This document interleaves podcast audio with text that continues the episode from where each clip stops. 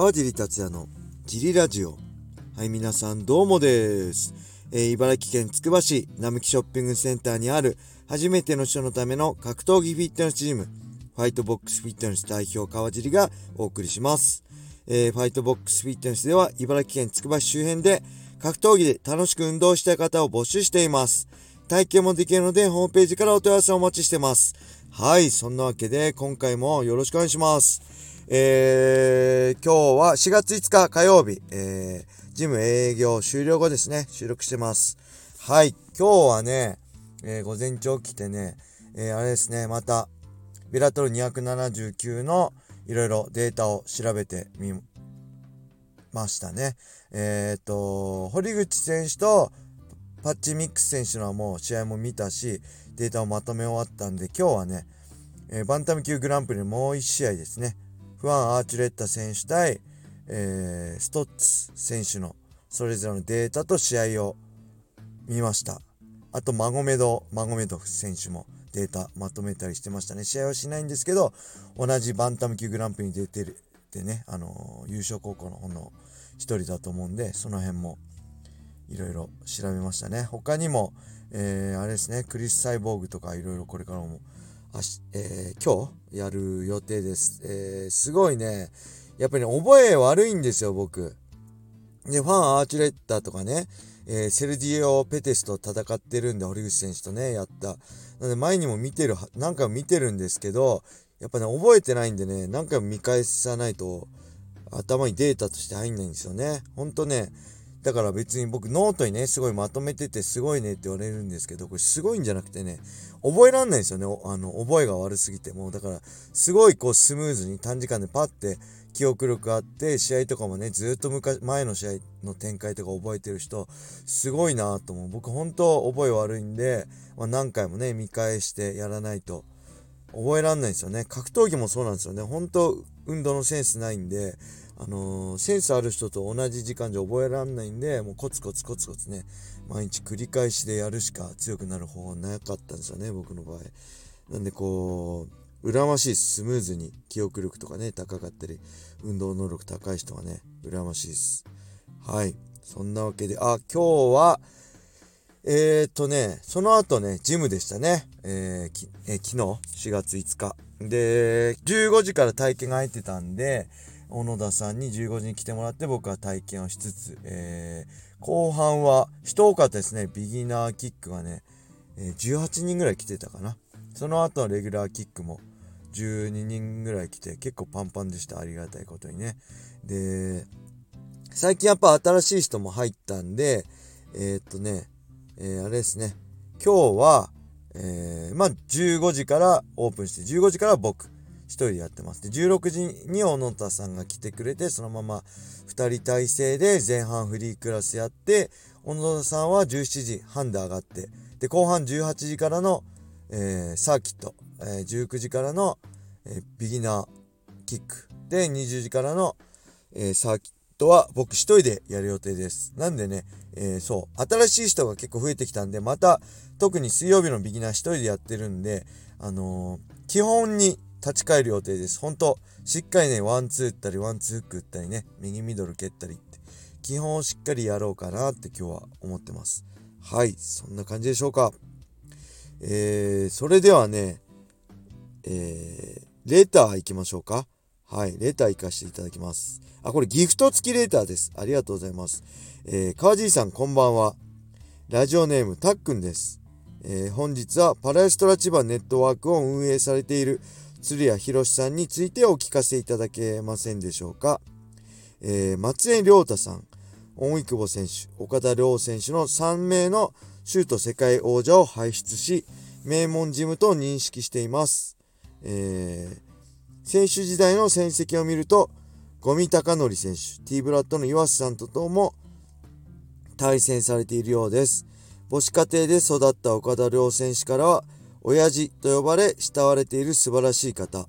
また、ライジンバンタム級トーナメントで、大井久保選手が優勝した際には、リング上で、大井久保100万円くれとマイクで拾われ、おいおい、今言わなくても、と思ったりもしました。川尻さんもパラエストラのプロ年に通われていたと話されていましたので、興味深いお話をお聞きできるのではと期待しております。どうぞよろしくお願いします。はい。ありがとうございます。えー、そうですね。えー、やっぱ松根くんですよね。えー、最年少でシュートの世界王者になった。もうね、ずっと松根くんと千代さんマンツーマンで松根くん格闘技始めてきた頃からね、あの、本当1990何年からね、やってきた。で、体格差もあったんですけど、当時はね、結構やっぱ昭和式でハードなスパーもやってたみたいですね。釣屋さんと松根くんは。今はそんなことないと思いますけどね。はい。で、他にも、大井久保、えー、岡田選手以外にもね、いっぱいシュート、まあ、チャンピオン輩出してますよね。アスカ健選手とかでしたっけ？結構ね、たくさんいるんですよ。ほんと名門ジムですよね。うん。で、えー、そう、五味隆則選手のデビュー戦の相手ですね。えっ、ー、と、1999年の11月のシュート後楽園ホール大会かな？ちょっと調べた。と、その大会ね、桜井隆太さんがね、竹内譲選手とやってるんで、僕も会場に多分いましたね。見てますね。すげえなんか、やつが現れたなっていうのは、えー、小見選手のイメージしたデビュー戦。えー、そして、その鶴谷さんね、T ブラッドの代表の岩瀬さんともやってるんですよ。これは僕セコンドついてました。で、これがね、すごかったんですよ。えーと、青コーナーかな、岩瀬さんが。で、青コーナーのコーナーのとこにね、え、いわゆる岩瀬さんが下になって、ガードポジションで、釣り屋さんが上になってる状態で、ボッコンボッコンパウンド打ってるんですよ。で、僕、そのコーナーの真下にいるから、もうほんと目の前でね、その姿を見てるんですが、もう目がね、ぶっ飛んでましたね。あのー、ね、皆さんもご存知の山本キッド選手って、あの、シュート時代って結構目、こう、ぷっつりしていかれてる村浜選手ね、との試合、K1 のね、村浜戦とかも、ぷっつりしたじゃないですか。ああいう切れちゃってる目をしててね、この人ほんと怖いなって、ほんと元祖、そういうファイター、でしたね。ほんと怖かったです。もうオーラもすごいし、ほんと喧嘩強いタイプのファイターでした。で、そこから交流が挨拶とかね、始まって、えー、ちょっと挨拶させてもらって、出稽古行かしていただいてっていうのは多分、スタートなんで、2001年とかですよね、多分。はい。えー、ほんと最初怖くてね、あの、ビビって出稽古行ったんですけど、あの、素の、普段のつやさんめちゃくちゃ優しくて面白くて、もう僕大好きですね。すごい尊敬してます。だ僕も2001年ぐらいからね、ほんとパレストラ松尾が、えー、松戸駅から徒歩15分ぐらいのとこかなにあって、すごい狭くてね、えー、ほんと、4組ぐらい寝技やるとパンパンになってできないぐらい。だ8人ぐらいしかスパーできないようなとこでやってた時からの付き合いなんでね、すごい思い出深いですね。はい。で、僕としては、やっぱり釣り屋さんといえば、まあ、2002年のね、つやさんの、まあ、MMA のシュート引退試合になったシャオリン戦、確か2002年の9月かね、横浜分隊だったかな。で、シャオリンに負けたんですよ。で、僕、その年、シュート新庄になって、2002年の12月のシュート NK ホール大会ってビッグマッチで、えー、新庄優勝してご褒美的に、シャオリンってせ、あのー、柔術の世界王者でね、後のシュートチャンピオンになる、無敗でチャンピオンになる選手と戦ったんですよ。で、その時に、やっぱり僕、釣谷さんすごいお世話になってるし、その釣谷さんが負けててね、シャオリンに仇取りたいと思ってね、えー、その時は、セコンドをお願いしました。はい。1回目のシャオリン戦ですね、2002年12月14日のシャオリン戦は、釣谷さんにセコンドをお願いしました。結局僕は、シャオリンにね、何もできずに負けてしまうんですけど。そのぐらい僕も好きだし、すごい信頼して、リスペクトしてるえー、人ですね、えー。で、今でも忘れませんけど、そう、そこから引退してね、だいぶ経って僕だから2001年からもう20年近くね、パラエストラ松戸の昼練、朝、途中から朝練になっちゃいましたけどね、僕は参加させてもらってたんですけど、ある時ね、昼練でね、いや、なんかほら、やっぱつやさんニコニコね、して、すごい優しいんですよ。で、僕その岩瀬さんの頃ね、ぷっつんし、切れてるつやさん知ってるから、いやー、釣り屋さん、丸くなりましたよねって、年取ってって。あのー、あの、岩瀬さんとね、戦った時、僕ほんと怖くてね、めっちゃ初めて松戸ね、出稽古行かしてもらった時も怯えてたんですよ、つったら、あーって言って、川尻？でもね、まだね、牙磨いてあるよって言ったんですよ。目が怖かったっす。あのー、ね、今はもうね、年取ってジムの代表としてね、こうやってニコニコしてるけど、まだ牙あるよ。ただそれを見せてないだけだよって。うわなるほど。やっぱ本当に強い人ってね、こういうことなんだなって思いました。はい。やっぱいいっすよね。あの、いいですよね。この素で。